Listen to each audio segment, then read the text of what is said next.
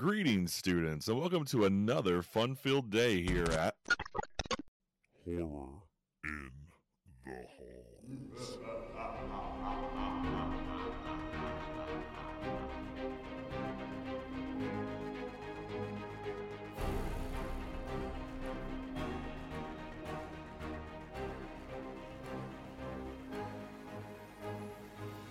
What's up, kids, and welcome to Horror in the Halls. I'm Bob, a.k.a. Mr. Holland. And I'm Jenny, a.k.a. Mrs. Hill. And we're just two high school teachers talking about the spooky stuff we love. And guys, it's finally time for a Jenny Dreadful. Dun, dun, dun.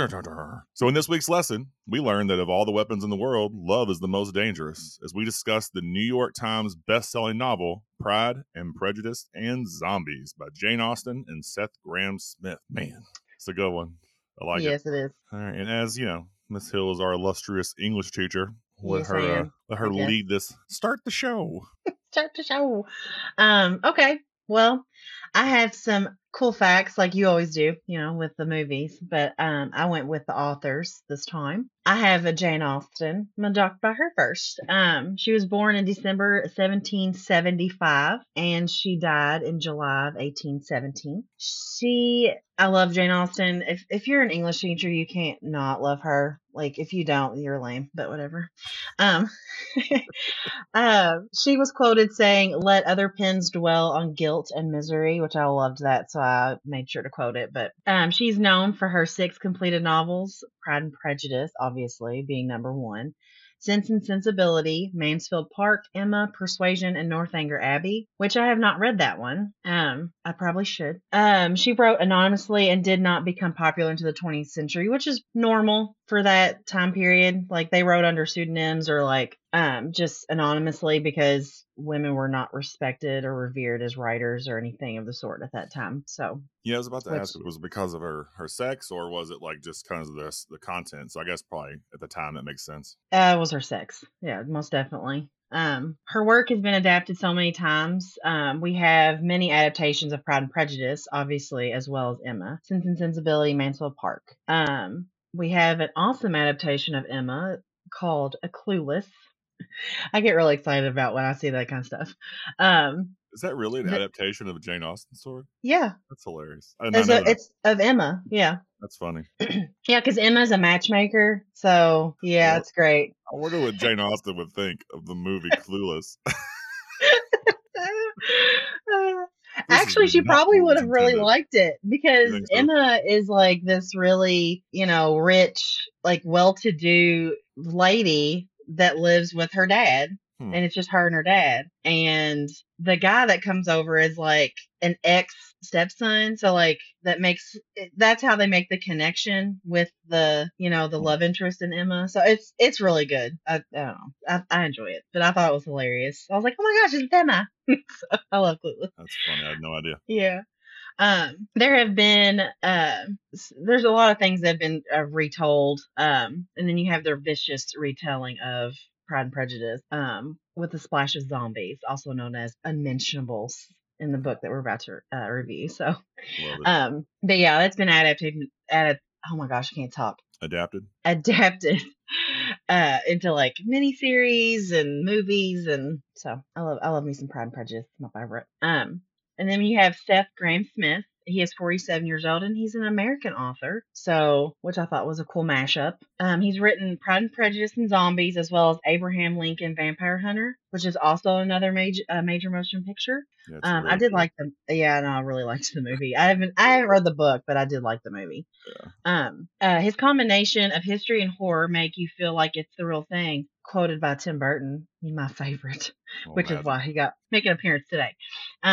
He occasionally writes and produces movies, but he is well known and most liked for the Lego Batman movie and It. So if you look at his Instagram, it's full of like pictures of like the of the scenes of like of It and stuff, like all the, you know, the characters and actors. Like a writer?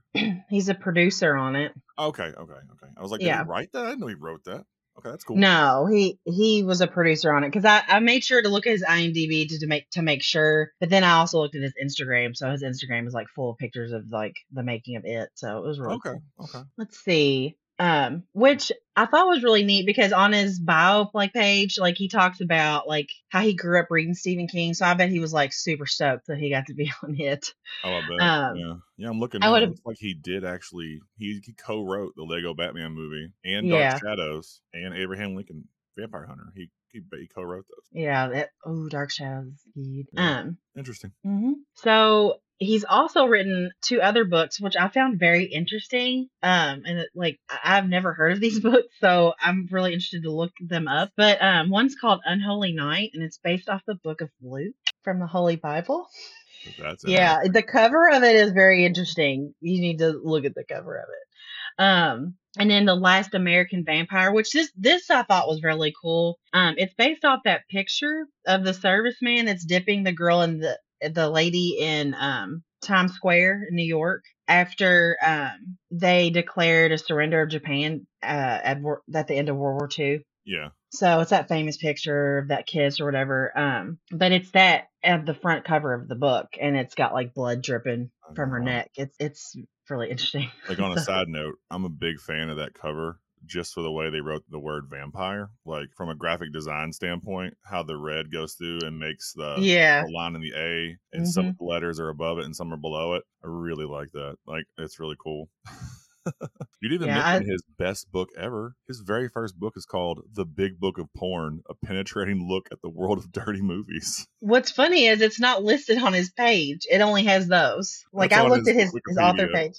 I'm looking at his Wikipedia. I wouldn't mention those either. He doesn't even, no. He's not going to mention that. Hell no, he has 4 books before Pride and Prejudice. It's The Big Book of Porn, The Spider-Man Handbook, How to Survive a Horror Movie, and then Pardon My President, a fold and mail apologies for 8 years. Those are the books he wrote before Pride and Prejudice and Zombies, which I think is kind of cool. He mentioned, you can tell that he's done other things, but he will say, these are probably going to be your favorites or the most known. He makes sure to say that. It's funny how he did his page. This page only has those 4 books on it. That's all I'd put on that, too, if it were up to me. Take all that other shit off my book. Maybe the How to Survive a Horror Movie I'd leave on there just because that one's okay. Yeah. Let's not mention The Big Book of Porn.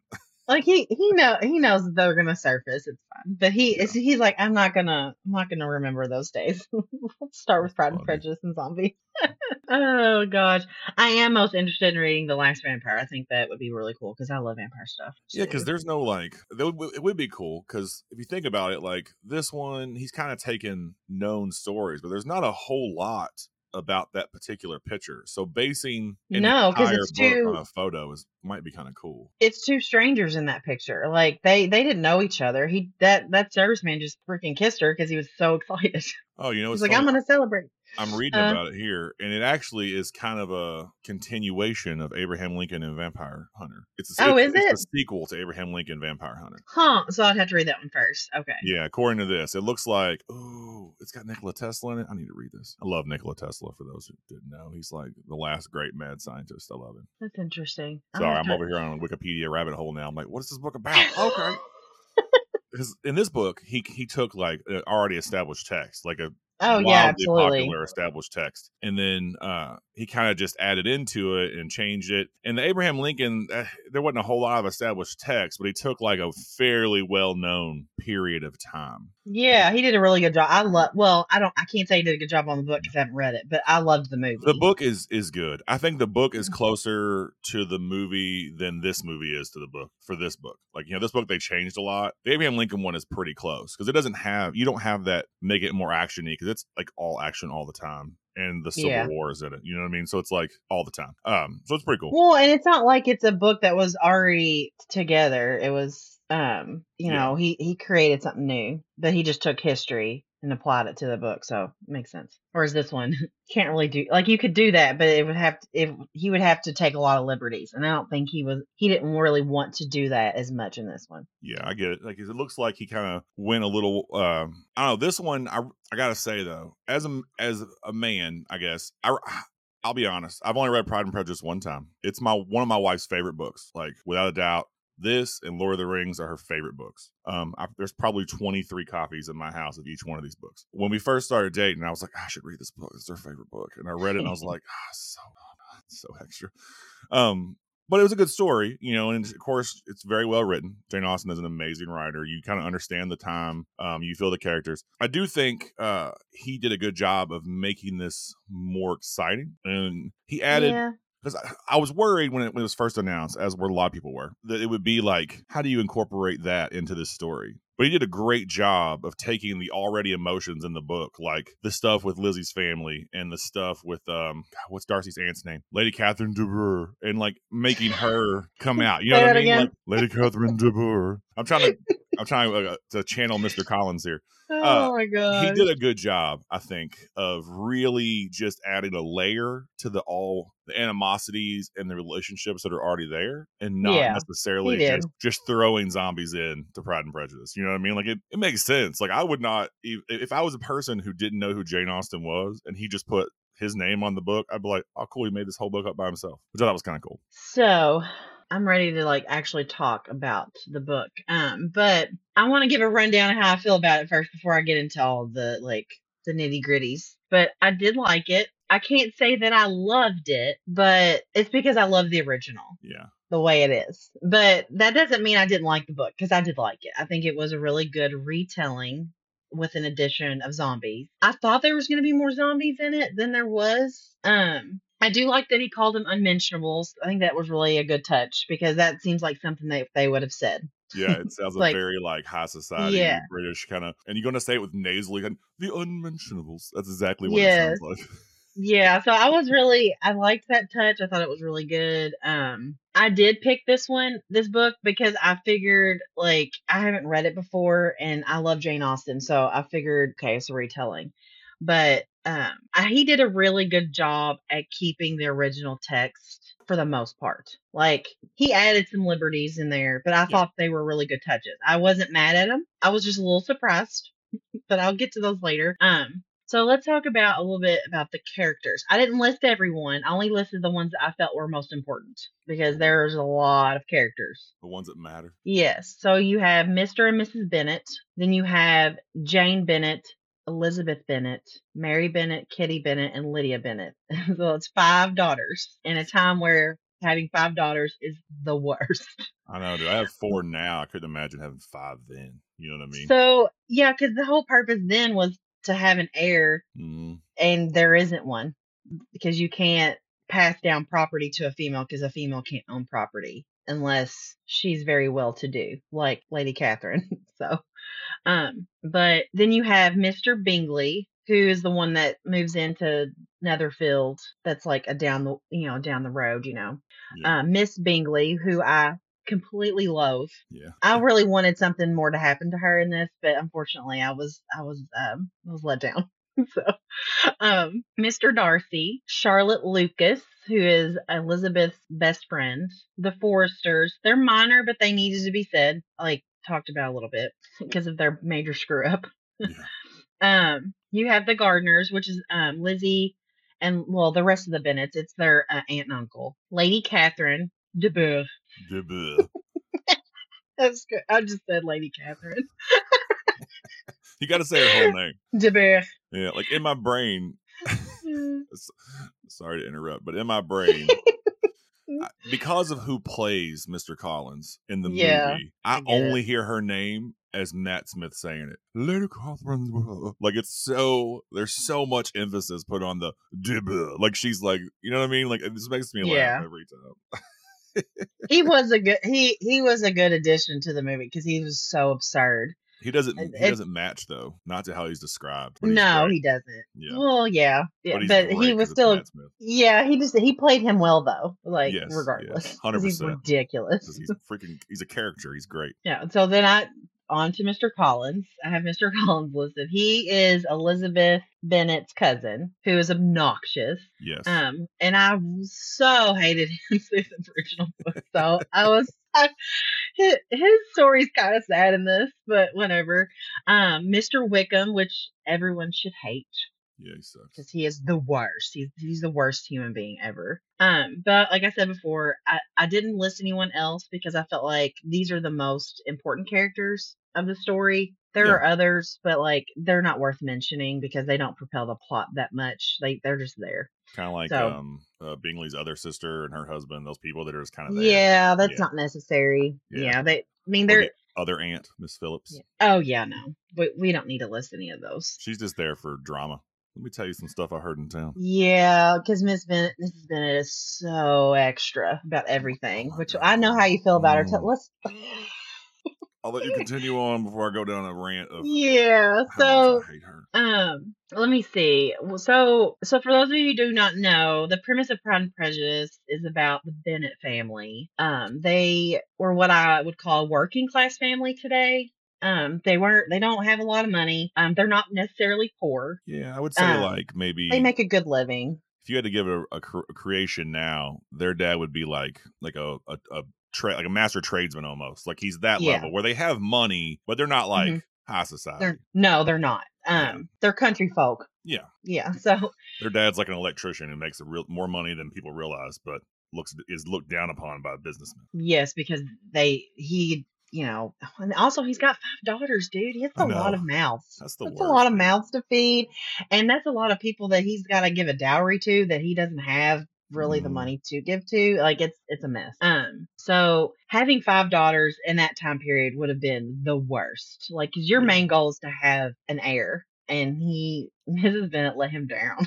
Yes, she did. Yes, she did. She let the world down because she's the worst. For more reasons than one. And I wish I had gone and read Pride and Prejudice first before I ventured back into this one, because it's been a while since I've read it, but I felt like there was more disdain for her in this one and in the book. Like, it was there, but I don't feel like it was that prominent. Well, I think because in the original book, you don't have the added layer of them being warriors on top of it. So she's also fighting this nature that their father... Because in this book, their father has essentially raised them as men. Yeah, because like he has to raise them as warriors. Yeah, because you have that weird, like, you notice, like, whenever Lizzie and Jane first meet Bingley's sisters, how they're talking about how, like, they have no combat abilities whatsoever, but they have their, like, feminine wiles or whatever. Well, in the original story, you don't have that layer. So even though there's the scene where, you know, at the party where she's drunk and being obnoxious, she's really just portrayed as a mother who is really concerned about the marriages of her daughters, and really rightly so, like you just stated, with no heirs and Mr. Collins getting the entailed property. She doesn't want them all to be homeless. Because he's the closest to an heir that Mr. Bennett has. Yeah, and he's like a distant cousin to Mr. Bennett at that. They're not even that close related, but he's like the closest male heir, which I get, you know. And so, I mean, you kind of understand, but I think this added layer makes her that much more annoying. Yeah, so, oh my gosh, because at one point, it actually talks about how Mr. Bennett feels about her, and I'm just like, oh my gosh, he hates her so much. I know. Well, just the way he talks to her, and I think you can get that context a little bit in the original book, because he's not that nice to her. No. Because she sucks. And of course, you gotta think about it, too, he probably low-key hates her, really, because she did not give him an heir. Well, that, and she is not, he states in the book that he let her beauty kind of dictate whether or not he was going to marry her or not. And it backfired. So it's his fault. And he completely owns it. And he's like, I'm kind of stuck here now. And he said, I'm just hoping to raise my girls to not be like their stupid mom. Yeah. That's what it basically said. He married her because he thought she was hot. That's basically it. Exactly. She has no redeeming qualities at all. No, she doesn't. And I think they're worse in this book. It's worse in this book. Because I was, as I said, this is one of my wife's favorite books. So the whole time I was asking her about comparisons just because I didn't want to read Pride and Prejudice again. So I was like, hey, what about this character? What about this character?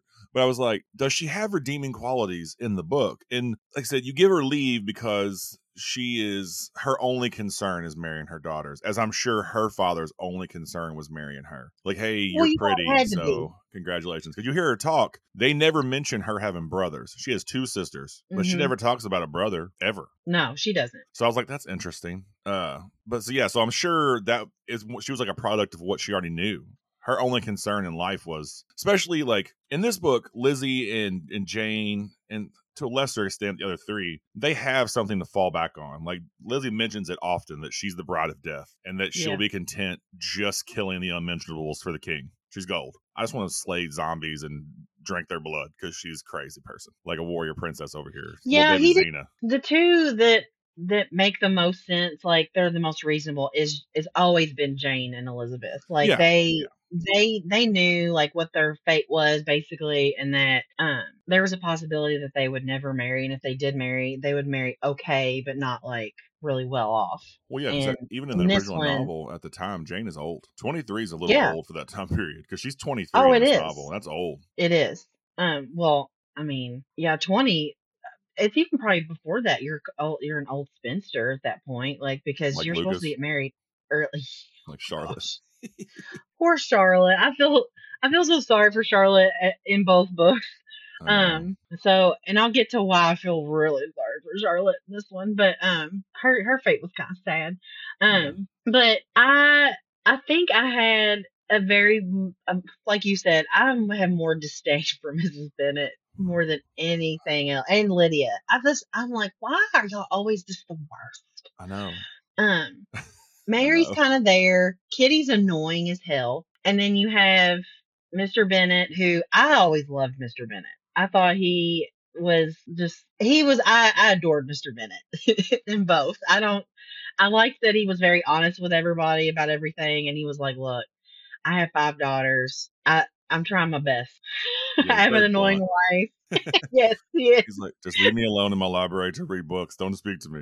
Like, I hate you all. He's like, y'all are all the worst. I love you, but you're the worst. So I like that Seth took the relationship between Elizabeth and Mr. Darcy and kept it true to form, but added some more, almost more intimacy in it, which I was really shocked about, because Jane Austen was very sparing in the writing. Yeah. With the intimacy, because you have to be kind of reserved at that time period. Yeah. So when Seth took his little spin on it, he added more intimacy to it, which made it more engaging. So that was cool. I really enjoyed that.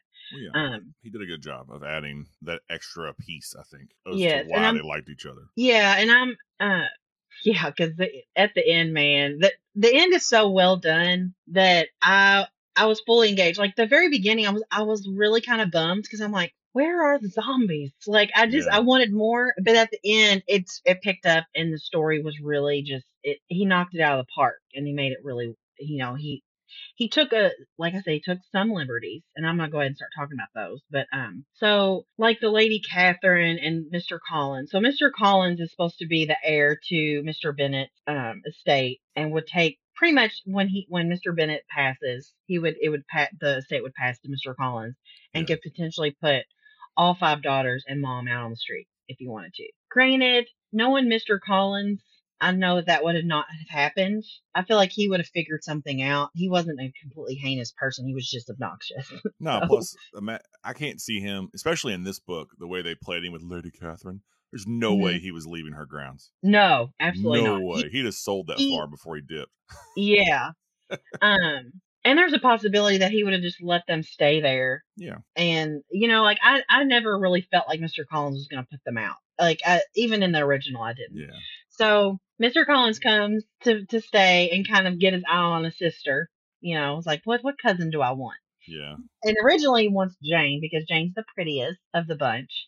But then he's kind of stuck with Elizabeth, which he does not. He is not really appreciative of, because he thinks that she's kind of heinous a little bit. Oh, Miss Elizabeth. Yeah, she's kind of a jerk. Oh yeah, she's a jerk. That's why her and Mr. Darcy work so well. They're both jerks. Yeah, she's kind of a jerk all the time.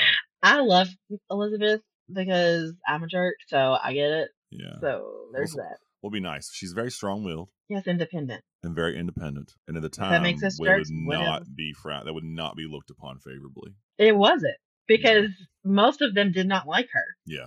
He did, because he needed somebody to like put him. No one liked him. And she didn't either. I know. No one liked him. He's sad.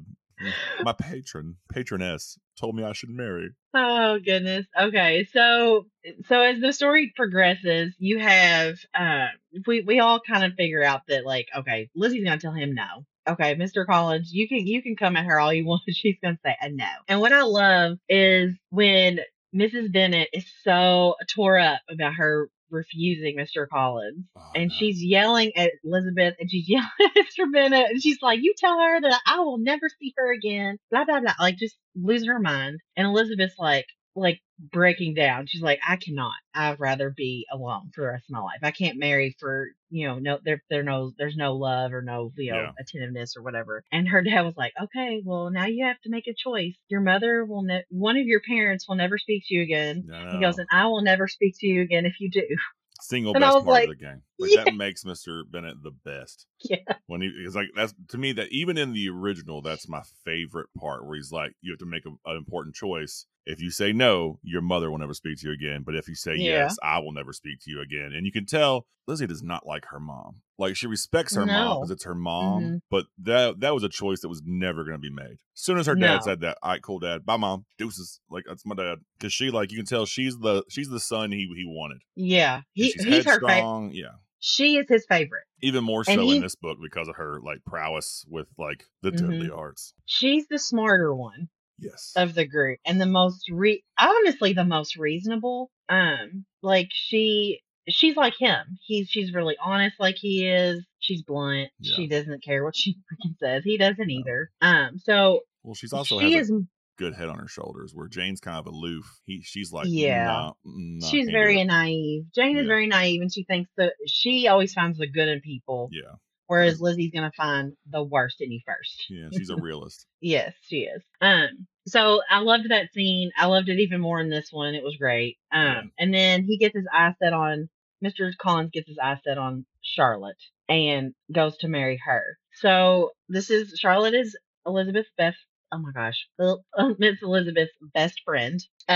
But what is sad about this is she confides in Elizabeth in this one that she has been bitten or, you know, cursed with the plague. And so she's like, I just want some few happy months to live the rest of my life as a happy married woman. And I'm marrying someone of the church. And she kind of alludes to the fact that because they always say like they're going to send you to Satan because they're like unmentionables. Yeah. But I feel like she was like, if I marry someone of the church, then maybe I'll have, you know, the opportunity to go to heaven instead of, you know, hell. But that's kind of how I took that. Not join Satan's army, as they say it all the time. Yeah. So I thought that was a really sad demise for Charlotte. Because, I mean, I really liked Charlotte. There was parts about Charlotte in the original that I didn't appreciate because I feel like she kind of hung on Lady Catherine a lot, too, after she moved in with her husband, but and she kind of did the same in this one, but at the same time it is Elizabeth's best friend, so she's kind of losing a best friend, which is sad. And then, oh my gosh, Mr. Collins, I was like, shut up. So like at the end, like I'm just gonna go through like each one of them, but like Mr. Collins freaking kills himself. Yeah, I was not expecting that. He's like, I had to kill my wife because she was plagued with this sickness, and I told Lady Catherine that I would do it because I'm her husband and I love her, you know, basically. And then he was like, and Mr. Bennett, you don't have to worry about me taking over your property once you're gone because I'm going to be hanging from Charlotte's favorite tree. I'm like, what the hell? Are you kidding? I did think that was like it was kind of poetic because it kind of shows like, yeah, because in this one, like Lizzie's mortified. She doesn't want anything to do with him. He wants her, you know, to hang up her swords and to be a wife, and that's not really her. And Charlotte, not only did she benefit herself because again, she was 27 at the time, which is beyond unheard of. You're essentially, like you said, a spinster. You might as well just wrap it up. You're gonna live in your parents' house and take over when your mom dies. So it was kind of you're probably not getting married, but. Not only did she help herself, but she also, I'm sure Lizzie would have told her, and they kind of touch on it, that how much the match was not in favor of her, for her. I mean, he would not leave her alone. So she kind of, and he comments on it in the story, how thankful Lizzie is for her taking his attentions away from her and speaking to Mr. Collins. So she kind of helped her best friend out while also helping herself, right? Yeah. Which I think is kind of cool. And I think Mr. Collins just really, I think when he first gets there, he just wants a wife because he was told to get a wife. And I think within conversation, and you don't get it a lot, it's kind of the context. He actually does come to love Charlotte because for him, he's a savior and a husband, right? Like you just touched on. He's a man of the cloth. She's hoping that will redeem her in God's eyes. But I think he does come to love her. And it is kind of cool. Like, I love that part where he's like, you don't have to worry, because by the time you read this letter, I'll be hanging from my beloved's favorite tree. And he even mentions Lady Catherine's garden that she generously gave to us because he's still like enamored with her. Oh, gosh. She's so ridiculous about her. And which is even crazier because, as I want to say, religion of the time, would that be, would that Would they have been Catholic? I don't know. That's a good question. So I'm not sure. If they're Catholic and you hung yourself, you don't go to heaven. I don't think they were Catholic. Maybe Protestant or something. I don't know. Yeah, that sounds more... Yeah, I think that's what it was. I don't think it was Catholic. But it was interesting to show that he really did come to love her over the months that she was there, which I think was still crazy. This book doesn't take place over that long of a time. So it wasn't like they were married for like 100 years. It was like less than a year. And then he hung himself. It was an interesting turn of events for the character. Yeah, because I was sad for Charlotte, and I thought that end with for him was drastic, but I thought it made sense. Yeah. So I wasn't mad at it. I thought it was fitting. So I'm going to move on to Mr. Wickham because I thought that... Can I add one more thing about Miss Lucas before you move on? Because it's hilarious. Oh, sure. Because you read the book. I listened to it on Audible. And the lady who reads the book on Audible is a fucking champ. Because when Charlotte has been infected and talking, she reads like this. She's like, Lady Catherine. Like she... And it gets worse every time you talk to her. So as she's like devolving and this sickness is progressing, it's like she talks about how like, you know, her goo fell in her mouth or something popped. Oh, like, I hate that part. That was like, so gross. Lizzie, why was that? And then it was like the way she did it was so like cool.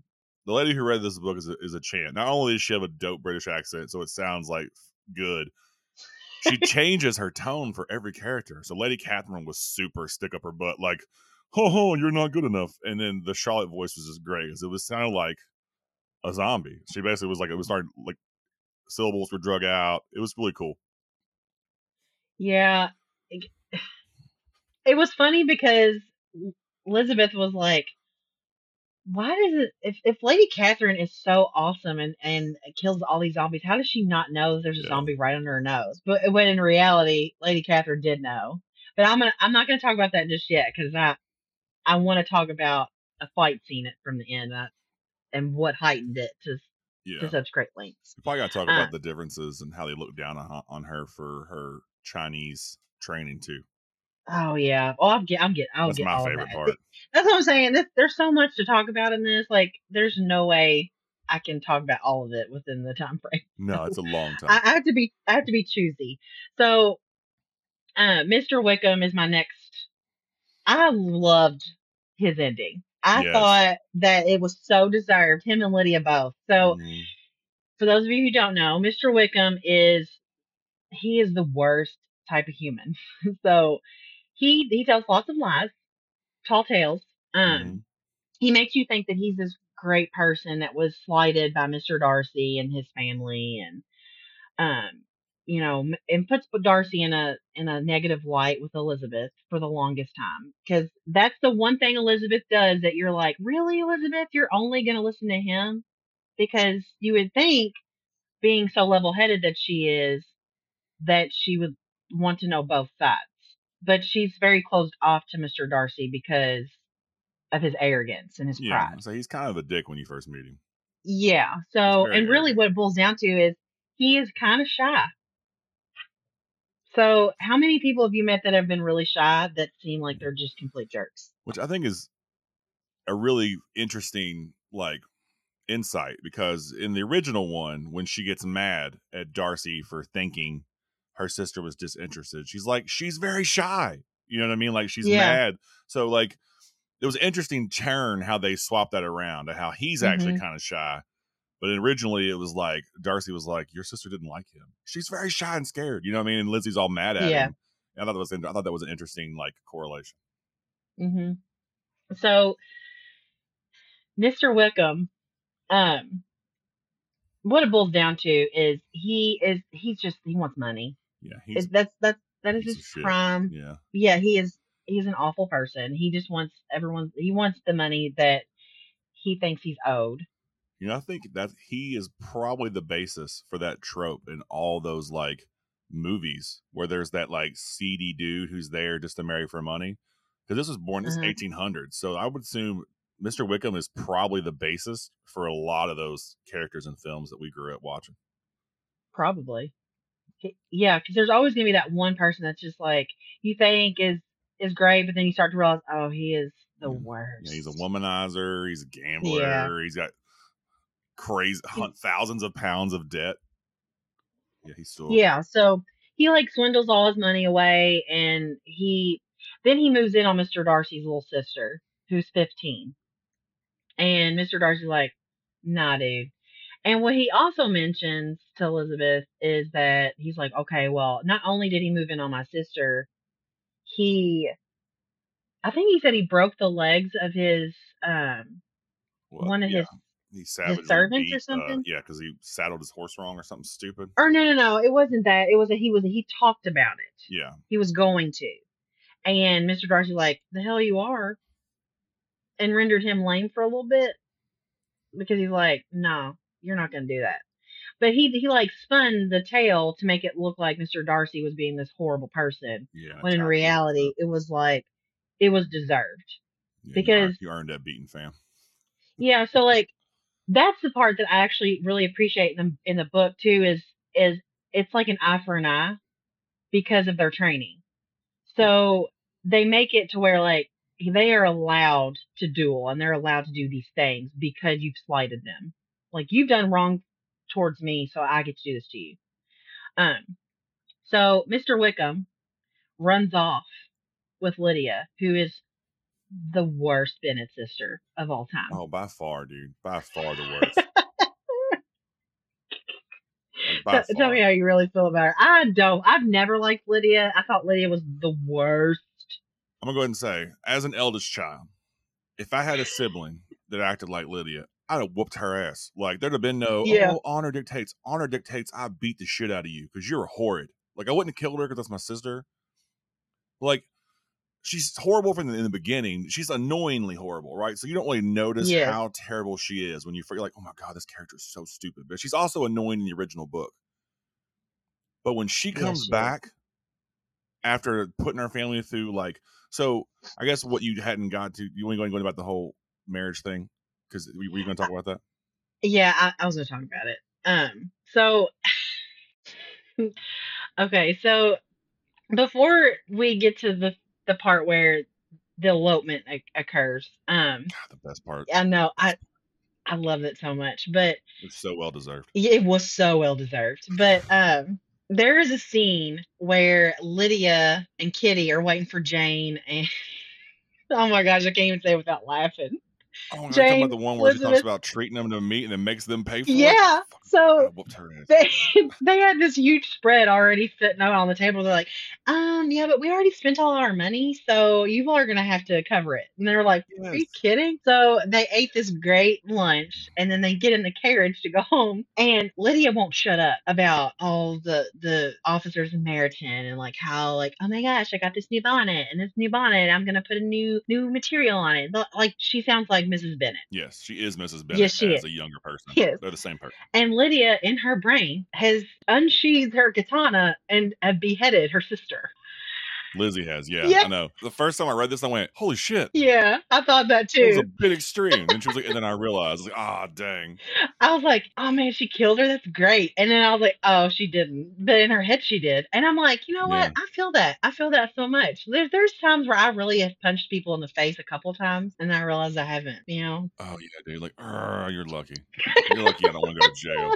Exactly. No, so, I'm with it, man. I'm with it. That is like, she's so annoying. Yeah, she's... God, I hate her so much. She is the worst. I think they made her 10 times worse, or he made her 10 times worse in this one. And I was like, you know what? She just rambles and is so arrogant. And like, I'm telling you, man, like there'd have been some training motions where I hurt her bad. Like if it was reversed and like I'm training my little brother or something and he acted like that, there'll be a couple training situations where he gonna take some time to heal. Like, you were the most annoying person ever. I know, right? Like, why are you like this the way you are? You know what I mean? Because she's just so ridiculous. Yeah. And like, even in the book, listening to it is the worst because it's actually like listening to a person talk to you like that. You're not reading it in your head. It's like, shut the fuck up. I know. You like, text me at one point mad. Was like, I did not remember how much I hated Mrs. Bennett and the sisters.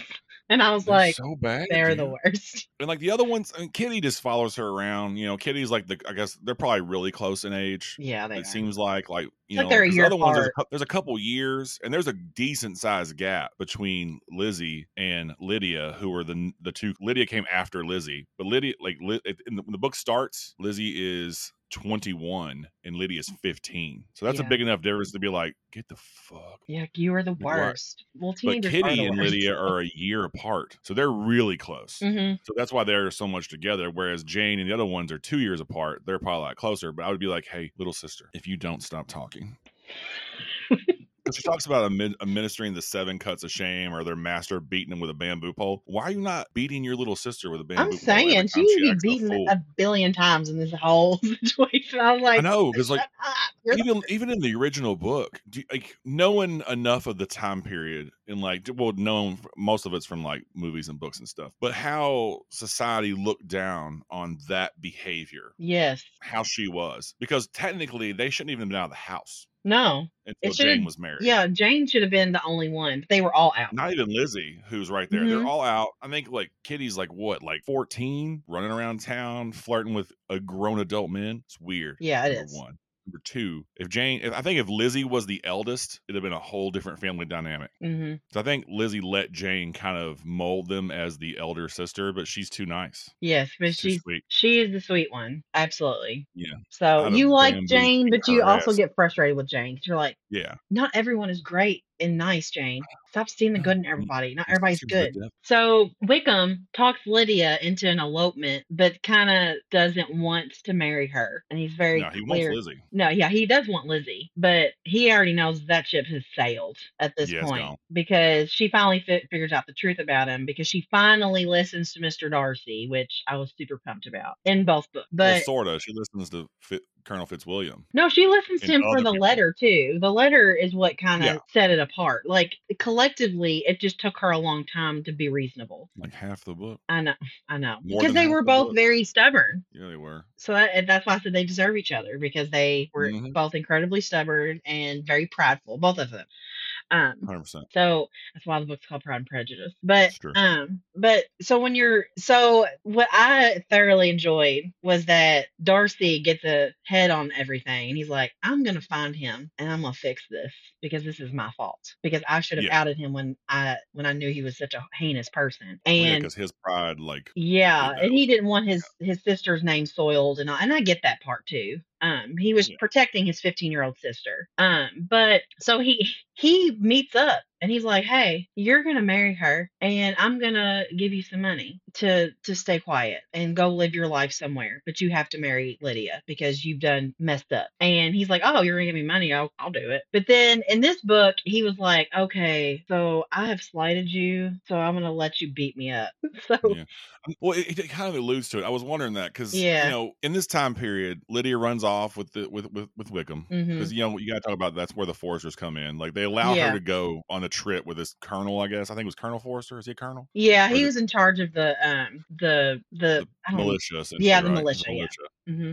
So they go and she's away from her family, which is legitimately unheard of for the time. Yes, no way shouldn't have been. And then she runs off with Wickham, who of course we already established is like a conniving con man. He's just trying to get one over. And I think for him, he was probably trying to hurt Lizzie as a whole and Darcy, but that's a whole nother subtext, I guess. But which is funny because they're so worried about her honor being soiled and their name and, oh my God, her innocence. But she's already kind of a flirt and a turd. But you didn't care earlier when she was hitting on every single dude in the village. But now that she's run off with a dude. That was Mr. Bennett's fault because he could have said, no, you're not going. And this could have, and he says that. He said, this is all my fault. Because I should have listened to you. Well, he's talking to Elizabeth. He's like, I should listen to you and not send her because she's a clown and she's going to mess this up for everybody because he lets her go because she's annoying. Yes.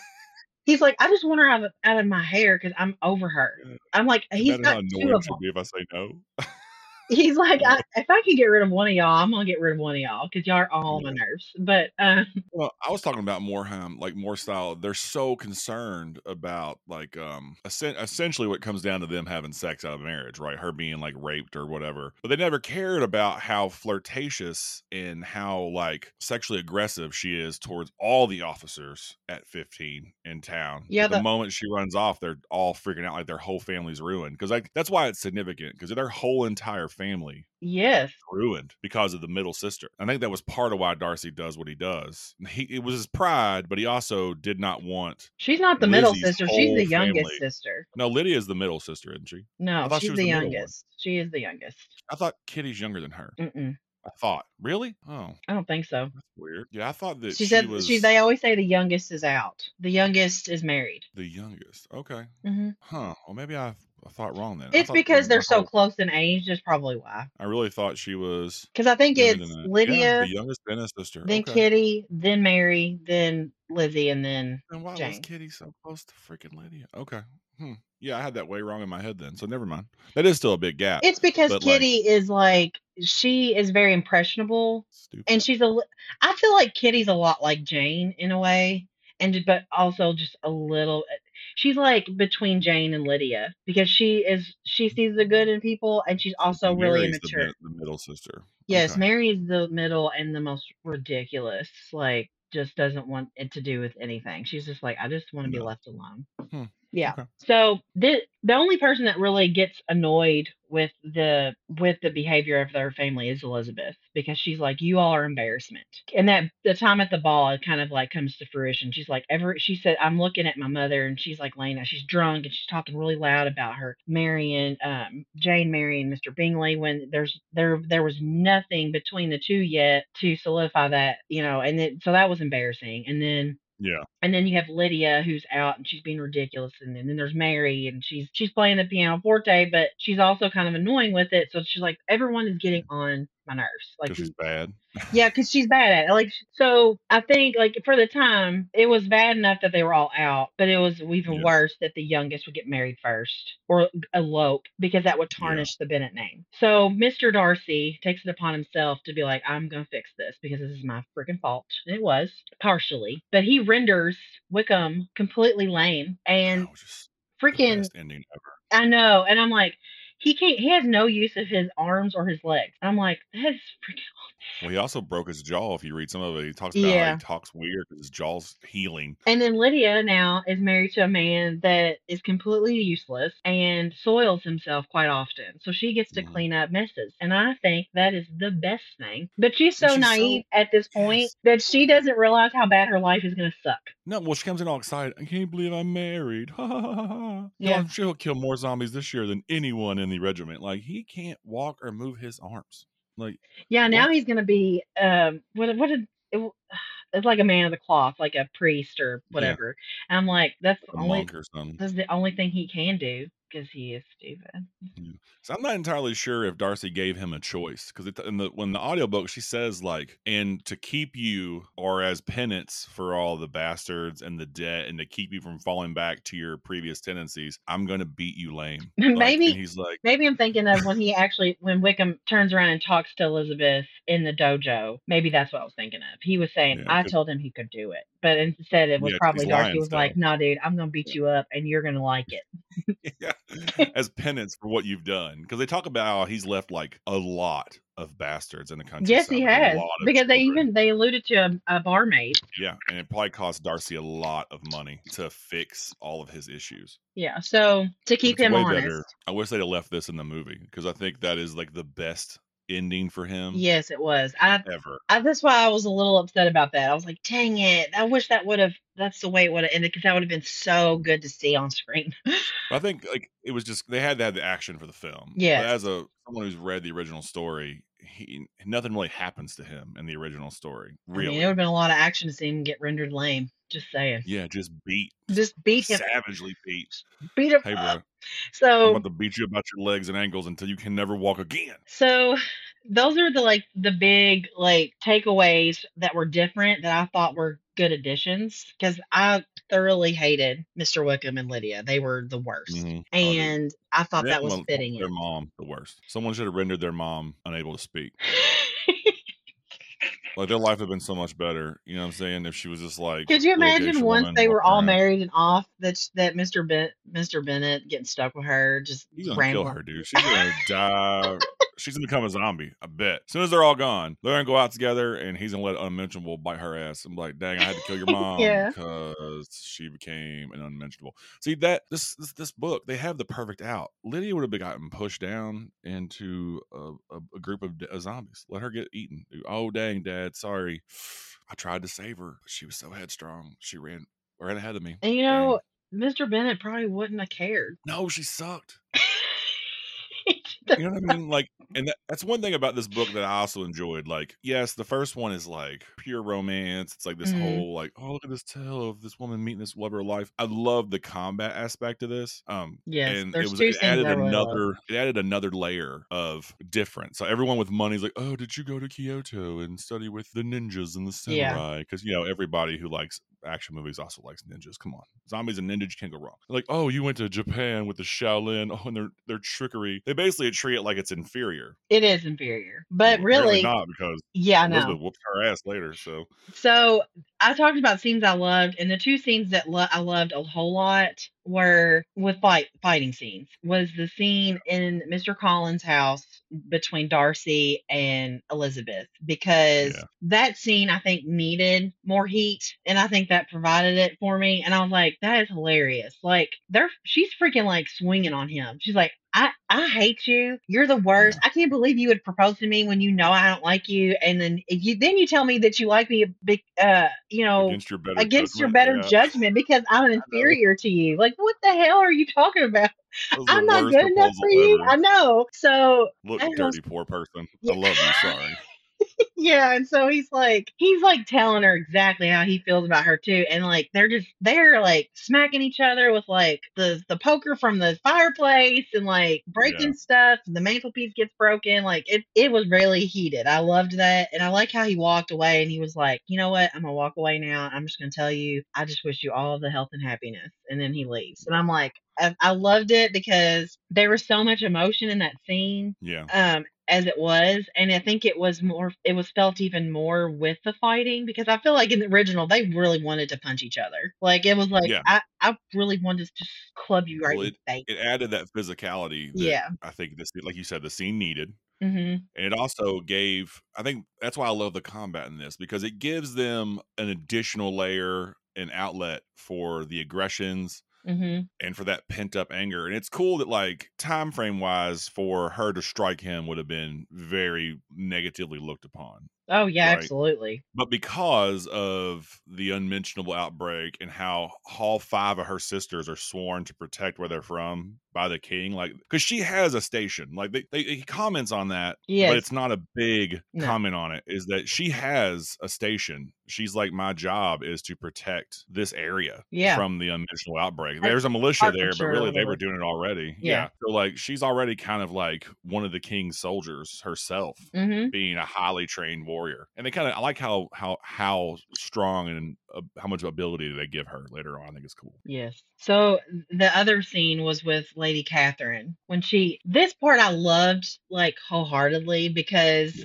I hate Lady Catherine, and because she is severely like judgmental and thinks she is better than everybody else, and that she does no wrong. Her poop don't stink. Bitch, you do stink. Everything about you stinks. Like, I don't like her at all. I thought she was terrible. But in this, she's like, it's the same conversation she has in the original about, you know, Mr. Darcy is, you know, we have an agreement that even from his infancy that he was going to marry my daughter. Sounds like Darcy is unaware of said agreement. Yeah, he is. And if he does know about it, he is not interested. He doesn't want to marry his cousin. And it talks about how she's sick all the time, and she doesn't even know how to like she's not for her constitution. She'd be a great warrior. No, yeah. Get out of here. So she comes to she's like, I see that you have this dojo out there. I'm like, why don't you take me and show me around, blah, blah, blah. And she goes out there with her, and she's like, you know, you tell me right now that you all are not engaged, and I'll leave. Or like that you're not gonna, you know. Yeah, you have no intention. I like how Lizzie did that too, how she dances around it. Like, I can't tell you that. Yeah. I don't know that. Yeah, it's good. So she's like, well, fine. Now I'm gonna beat you up. I'm gonna kill you. I'm gonna behead you. Because, you know, you done screwed up now. So, I like that, like, at first, she has, like, Lady Catherine has an upper hand, because she, you know, she's very confident in herself.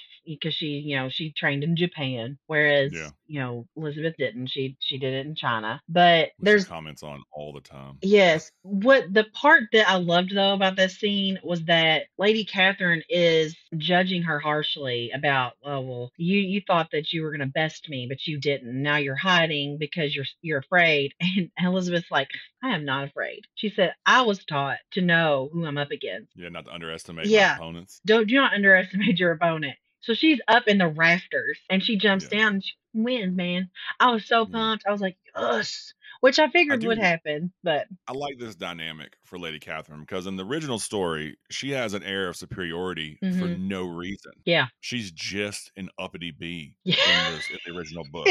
In this one, though, they gave her that backstory of being the greatest warrior in the king's army. So she has this arrogance that has been earned. Mm-hmm. And I feel like that gives her way more dynamic of a character. It makes her more, there's more depth there. Because originally, like, you're just like, ew, I'm so awesome because I'm rich. She's really an uppity bee in the original story and she sucks. And you're right. And now you get it because she's never been bested. So she has this air of superiority because she's earned it. Yeah. Now and she thinks her training's the best because she's yet to be bested in her life. I have a funny, it's so funny to me because in the movie she's played by I know. I love that. From Game of Thrones. Yeah. I love her. Crap, what's her name? I can't remember her name.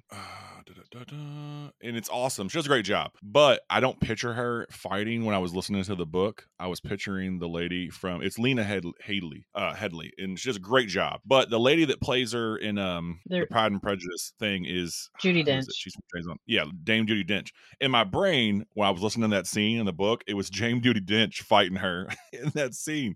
So I wasn't picturing Lena Headey. I was picturing an old Dame Judi Dench. She is old though, which is funny to me because that they chose so different for that movie because. And there's artwork in the book, like sketches of like certain scenes, and that scene is in there, and it's an old lady. Yeah, well, she's definitely talked about as being older. The movie, they cast some different people that weren't right, like Mr. Collins is not fat and things like that. Yeah. It was just a funny mental image of Dame Judi Dench with a katana flying around the room fighting. It's great. But it was cool. I think it really made her character have a lot more depth because her arrogance is earned. And then even though she's still mad, like you could tell at the end, I like the little tiny thing, like in the earlier time when they first meet and she puts her ninjas up against Lizzie and Lizzie kills him. Yeah. Oh my gosh. That was a gruesome scene. I was like, oh man. And she eats its heart and stuff. And she's like, And like, she takes his insides and like wraps his intestines around and chokes him. I was like, chokes him to death with it. Well, because they talk about so much. Not only is there, I have more wealth than you, but my wealth has bought me better training than you and you're beneath me. And it's all Lizzie overcoming that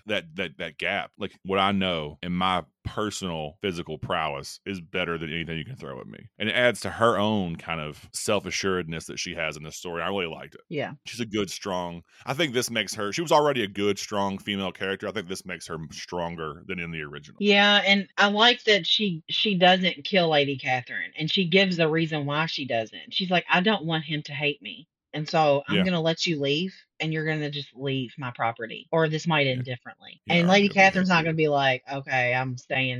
No, she's like, okay, I'll leave. She leaves with her pride completely shattered. Because Elizabeth won. She's like, go ahead, sorry. She like she unarmed her and she's about to cut her head off. And she's like, look, I have the upper hand now. So, but I said, she's like, well, make it quick. And she's like, oh, I'm not going to do that because I don't want him to hate me. So I'm gonna let you go. And that was what was, I love that part because when he tells her that my aunt told me what happened, it showed that she wasn't so arrogant to downplay what happened to her, that she took that loss as like, she bested me. Not that she used Chinese trickery to beat me. She bested me. And because he relates that to her. My aunt told me what happened and about your fight. So I think that's kind of interesting. Because he says that's what gave me hope because apparently she told him exactly what happened. Like she had her pinned to the wall, was going to kill her. And not only did she got free, she killed two ninjas and then fought her in one with a hand with a hole in it. Yeah, I know. Which was just cool. I know. I forgot about that because that's cool because the illustration in it, there's like a page and it shows like Lady Catherine had Elizabeth on the floor and like her hand is like on it with a dagger through it. It was pretty cool. Like I like the little art pieces in it. It was cute, but the cute titch. But anyways, I think that was a good segue into the proposal between Darcy and Elizabeth and like Bingley and Jane. I felt like Jane and Bingley were more of a backdrop in this one, and Elizabeth and Darcy became even more so a, prominent like love story, because I feel like in the old one, the original, it was a lot about Jane and Bingley, and it was a little bit, but not as much. I feel like he pushed the story with Darcy and Elizabeth a little bit better, which I appreciated. Because they're the only two people care about. Yeah. And they're supposed to be. When you see things quoted from this movie, it's things that Lizzie and Darcy say. No one ever quotes anything Bingley says. No, well, he's a secondary character. He doesn't even matter. Yeah. And he's kind of lame like Jane. Jane's not lame. I do like Jane, but she's lame. I know. I do wish there had been more, because Lizzie speaks to her reverence for her sister. Yeah. As like a warrior and stuff, but you never get to see it. No, you don't. Which I like in the movie version. I think they do it a little bit better when the dad says like 5 points of death and the sisters all go into this rad formation and just spread out and kill everything there. Mm-hmm. Which says that they are a cohesive unit, even though Lydia's the worst. They should have pushed her to a zombie, but they kind of do it, and it's kind of cool. And I really like it. Like, as I give the original its merit, because I know how important it is to literature. I know how important it is to so many people in the world. But as a dude, this version is way better. Well, yeah. I would agree with that.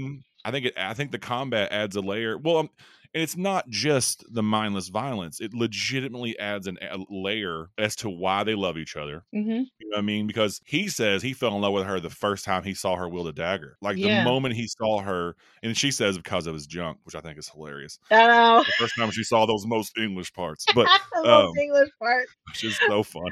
I love it so much. Jane was like, oh, okay. Yeah. She's like, oh.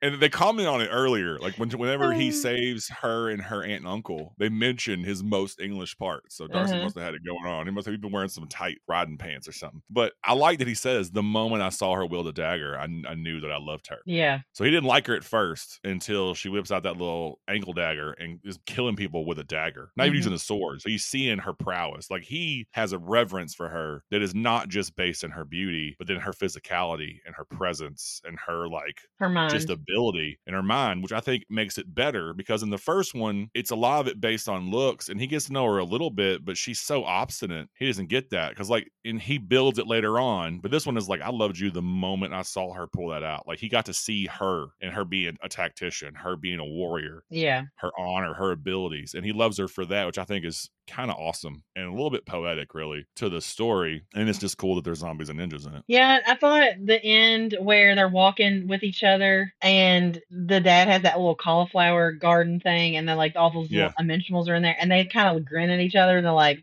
we get to fight together today. Yeah. And it was that was a fun little addition. And what's funny too is there's another illustration in it that has that picture of them looking at each other smiling when there's like zombies eating on those cauliflower, and they're like, we're just gonna kill these together. So we're gonna do this together. Because it's cool, because he's a warrior, and Darcy values that, which I think is weird that he's friends with Bingley, who's not a warrior. I know, he's kind of lame, ain't he?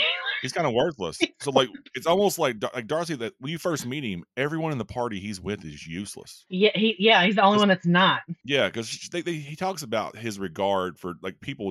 Darcy's combat ability is well known, as he is one of the greatest combatants, much like his aunt. I'm sure he's had been afforded the best training. Oh ever. Yeah, he has the money. Yeah, because you have the money, which I think is interesting. I just like that layer, man. I really think like. It could have been done in a way that added nothing but little bits of gore to the book. And it would have still been good to have these scenes, but it wouldn't have added. I think he did a good job of literally adding an additional layer to every single character that Jane Austen created. Yeah, he did a good job. And they're all lot better for it. And like I said, there's that, those little parts of intimacy in the end where they're really talking to each other and having the conversations. And like him walking in from talking to her dad to get permission to marry her, and he like slips in like next to her and he's just like kind of whispers to her, you know, you can go see your dad now. Like that's not something that Darcy would have done in the original, because that would have been kind of too forward because of the time period. But he added little elements of it's okay to be intimate with the other person, even if it's just like being close and having a conversation. Like I liked those pieces too. Yeah, that's my favorite, because like you said, when she wrote it, there wasn't a lot she could have done. No, in regards to that.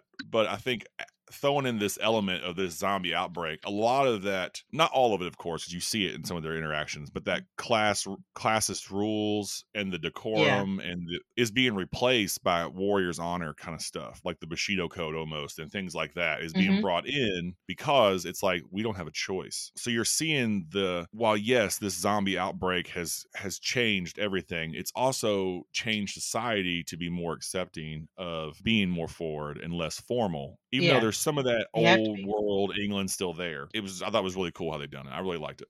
Yeah, I like the ending. I liked a lot better than the original because I got more of them together at the end, and like them talking about like their life after they got married, like with Bingley and Jane moving closer to Darcy and Elizabeth, and then Kitty actually coming to train with her sisters on the dojo that they created for them to work in. Like to train in, and so that they could have that time together. And then Darcy was like, I'm going to pay for you to go to Japan. So then Kitty gets to actually go to Japan and train at the end. And I thought that was really cool because now she'll be in higher society and even have a better life than Lydia, which I love so much. Yeah.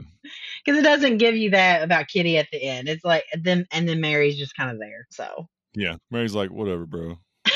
So are you ready to review with our new rubric? We have a rubric for the Judy Dreffels. Yeah, I wonder, like, it's interesting. Yeah, I don't know. Yeah, for sure. So yeah, the new rubric. Well, both of them have new rubrics, but now we have one, like Jenny said, that's just for the novels that we will apply to the books. And take us through it. So I'll tell you what the categories are. So we have character development, plot development, imagery, and style and conventions. So style and conventions is more of like the writing and the language, sentences are strong and expressive with varied structure, and then you have and then there's like no errors. So like there's gonna be some books that we get to that are not as well known that might have some errors in it, so that's why it's there. Well, not every book will be a retelling either. A lot of this stuff, like going forward, this is because it fit our theme this month, right? So going forward, you guys it'll be original works usually by authors, not an 85-15 split. The other thing is with this one is it's not like he took complete credit for this book. So Jane Austen is listed. Yeah, she's listed first, right? Yes, she's listed first because essentially it is her story. It's just. That's what I was going to ask. Are we going to base this on Jane Austen text or just what he added? I think we should do both because it's both of the works combined because they're both listed. Okay. I don't want to just omit one of the authors because they both had hands in writing it. Okay. So character development. So if it's going to be a 25 or 20, it would clearly describe the character in detail, clearly develops characters over the course of the text, and then characters are well balanced and show growth or lack thereof to suit the needs of the piece. So, and then it just kind of goes further down into like, did you not do this? And then, you know. Okay. So character development, I loved the addition of the information like you were just talking about with Darcy and Elizabeth. I thought that was stellar. His is better. I like the information about Wickham. I thought that was more detailed, and his descent was great in this one because in the original he doesn't really get punished a whole lot because let's be real. No. He is going to be a hoe the rest of his entire life in the original, and Lydia is going to have to suffer that. So not only does he get a wife, he gets a higher commission Darcy paid for. He gets nothing he's earned. Yeah. So you get a young wife from not necessarily an esteemed family, but who has two sisters who are married into money who have become esteemed as a family because one of them is married to one of the richest people in the area. So yeah, he gets nothing bad happens to him in the first one. Like Darcy pays for him to be an officer. Yeah, exactly. In accordance to agree to marry him when really you should have just killed him. They kill him both. Kill them both. Yeah. Just no one would care if they were gone. But I liked the character developments in this one a whole lot more. Yeah. But at the same time, Jane did what she could based on the time period. Because I felt like if she was too forward, the piece would not have done so well. So I can see that. But it's also what she knows. A higher character points than I would just Pride and Prejudice by itself. Oh, well, yeah. Well, I mean, we're trying to do both. So... Yeah. I would honestly give the character development in this one a 25, but that's just me. You have a range here. It says 25 to 20. So does that mean anywhere in there? Yeah. Because I would be thinking more like 22-ish. Not a full 25, because I do think some of the characters... The one thing I think this book suffers from, and it's the same with Pride and Prejudice, is that there's too many characters. That's a lot of books, though. I know. And that's why it's hard to read some of the older stuff. Like now where you get like, well, a lot of books will have one main character, and then you have extra characters who they're being fleshed out is not a big deal. But there's so many characters that are so vital to the progression of this story that it's a lot to keep up with. And I really think like somewhere 22, 23, they did a really good job, because where some of them were way much better, some of them were kind of left to the wayside. They're just thrown in. Like who? Like the other aunt, Miss Phillips.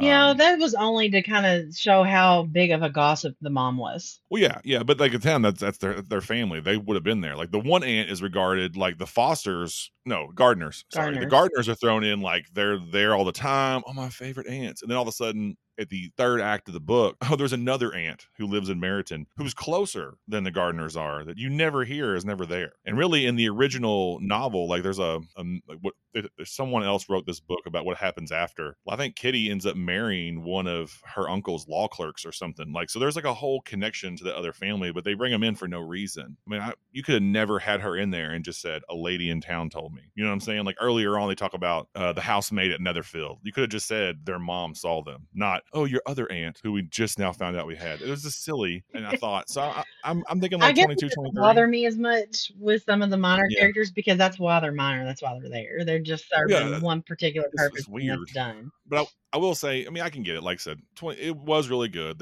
It's the well-balanced part that you wrote here is why I was kind of taking a few points off, because they're not really well-balanced. Some are not. They're definitely more developed, which I think is great.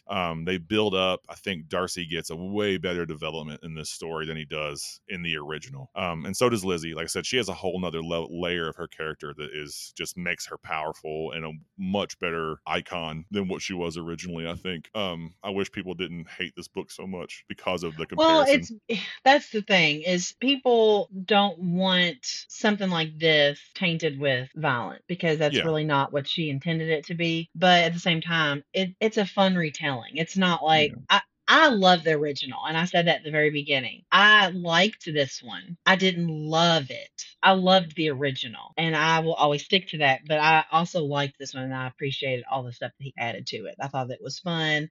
I liked the intimacy of Darcy and Elizabeth more so in this one than in the original, but essentially, I did love the original when I first read it. It was, but... I think this is a book, just like the remake movies that, Ed, you called it something else and changed their names. Everyone loved it. Yeah, absolutely. Negative. Like people don't want things to be retold and redone. Yeah, if it wasn't they're super super prominent icons. Mm-hmm. Mr. Darcy is an icon. I mean, you see his quotes on coffee mugs and pictures and shirts and pillows and shit. You know what I mean? So, the whole "I ardently love and adore you" is freaking everywhere. Every girl gets that written to them in a love letter one time in their life. It's ridiculous. I have not. You should go holler at your husband.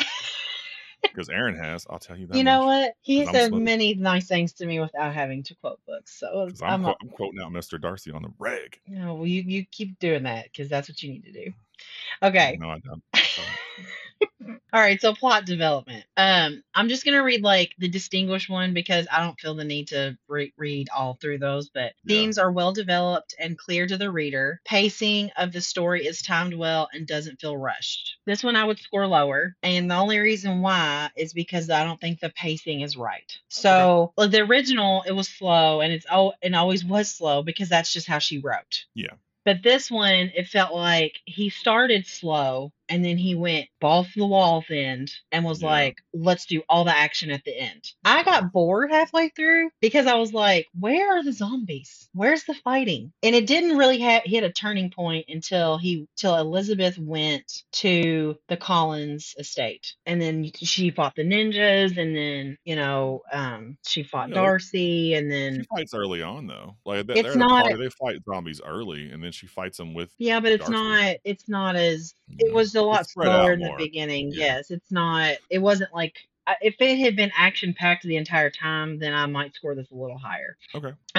I thought the themes were well-developed, though. So I would probably fall at either, between a 19 and a 20 on this one. I go with a 19. I agree. I think the pacing, it jumps around a lot. Because I do think there is some violence at the beginning that's good. And every time they walk to Meriton, they're fighting something. Mm-hmm. And it's kind of cool. But yeah, I can see that. Maybe 19. Okay. So the next one would be imagery. So author creates well-thought-out and descriptive scenes, setting, and actions. I thought this was well done. The imagery's always been well done to me, but I'm not going to say it's a 25. I don't think it's a 25.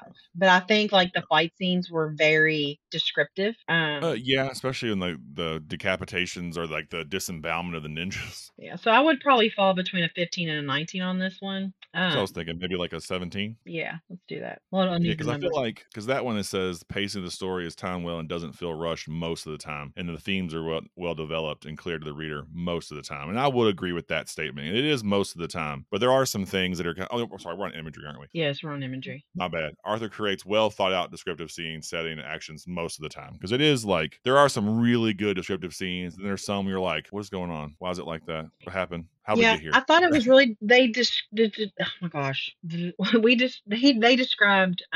Darcy's home really well. Yeah. And the dojo was described pretty well, but it didn't really describe certain homes that were supposed to be their own. Yeah. Yeah. Yeah. It wasn't really was kind of described a little bit by Lady Catherine as she was going through and opening doors before she went to the dojo, but that was very rushed. That wasn't it was almost the very end. Yeah, exactly. So I would say that it was most of the time. So we said, 17 on that one? Yeah, I think that's pretty good. All right, so style and conventions. Writing and language is smooth, skillful, and coherent. Sentences are strong and expressive with varied structure, and there's no conventional errors present. To me, this one scores fairly high. I thought the only reason why is because by him adding in what he did a very phenomenal job keeping close to her original work. And that is hard to do. So I read somewhere it's 85% her and 15% him. But you can't tell. Which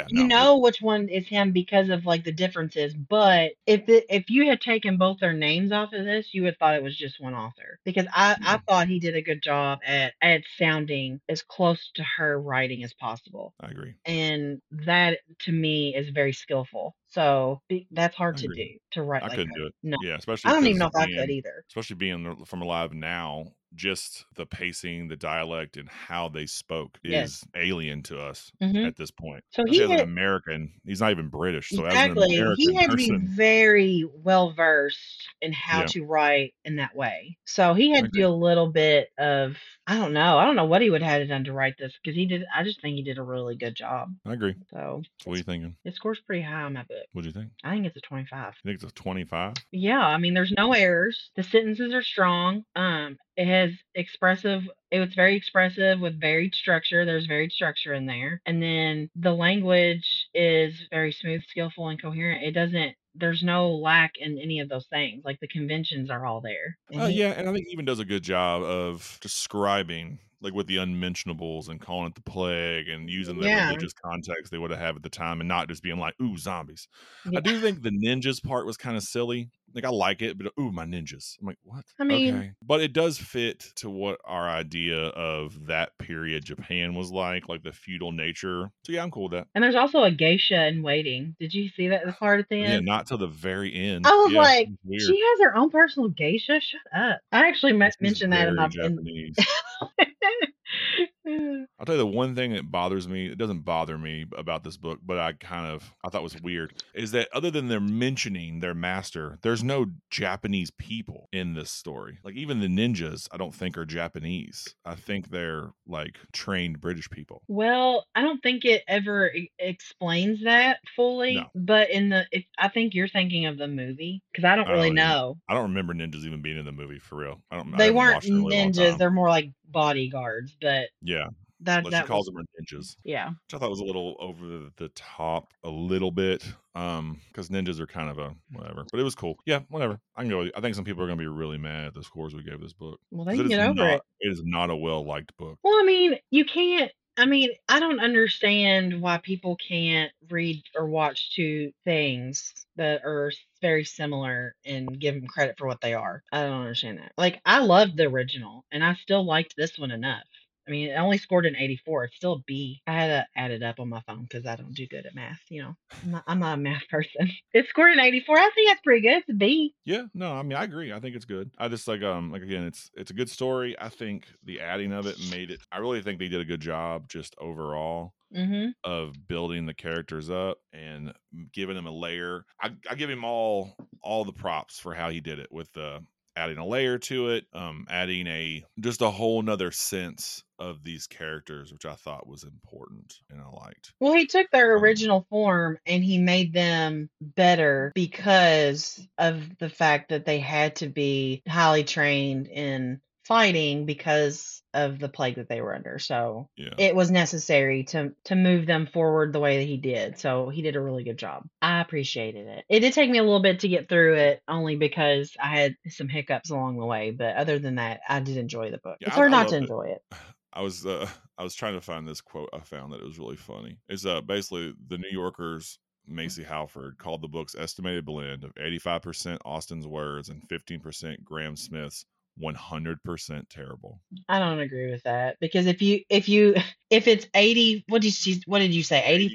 85% Jane Austen. So you're saying that Jane Austen's book is no good. Yeah. So that really was kind of a stupid comment. People just hate on it because it's what it was. So really you should just say 15% of it was no good. Yeah, which I think is wrong. I don't agree with it either. I think it was really well done, and if people hate it then they hate it, but I didn't. Well, I mean, let's be honest. Pride and Prejudice is not an easy read. No. It's a large book. If you don't read a lot or know much of the time, you don't get a lot of the subtext. No.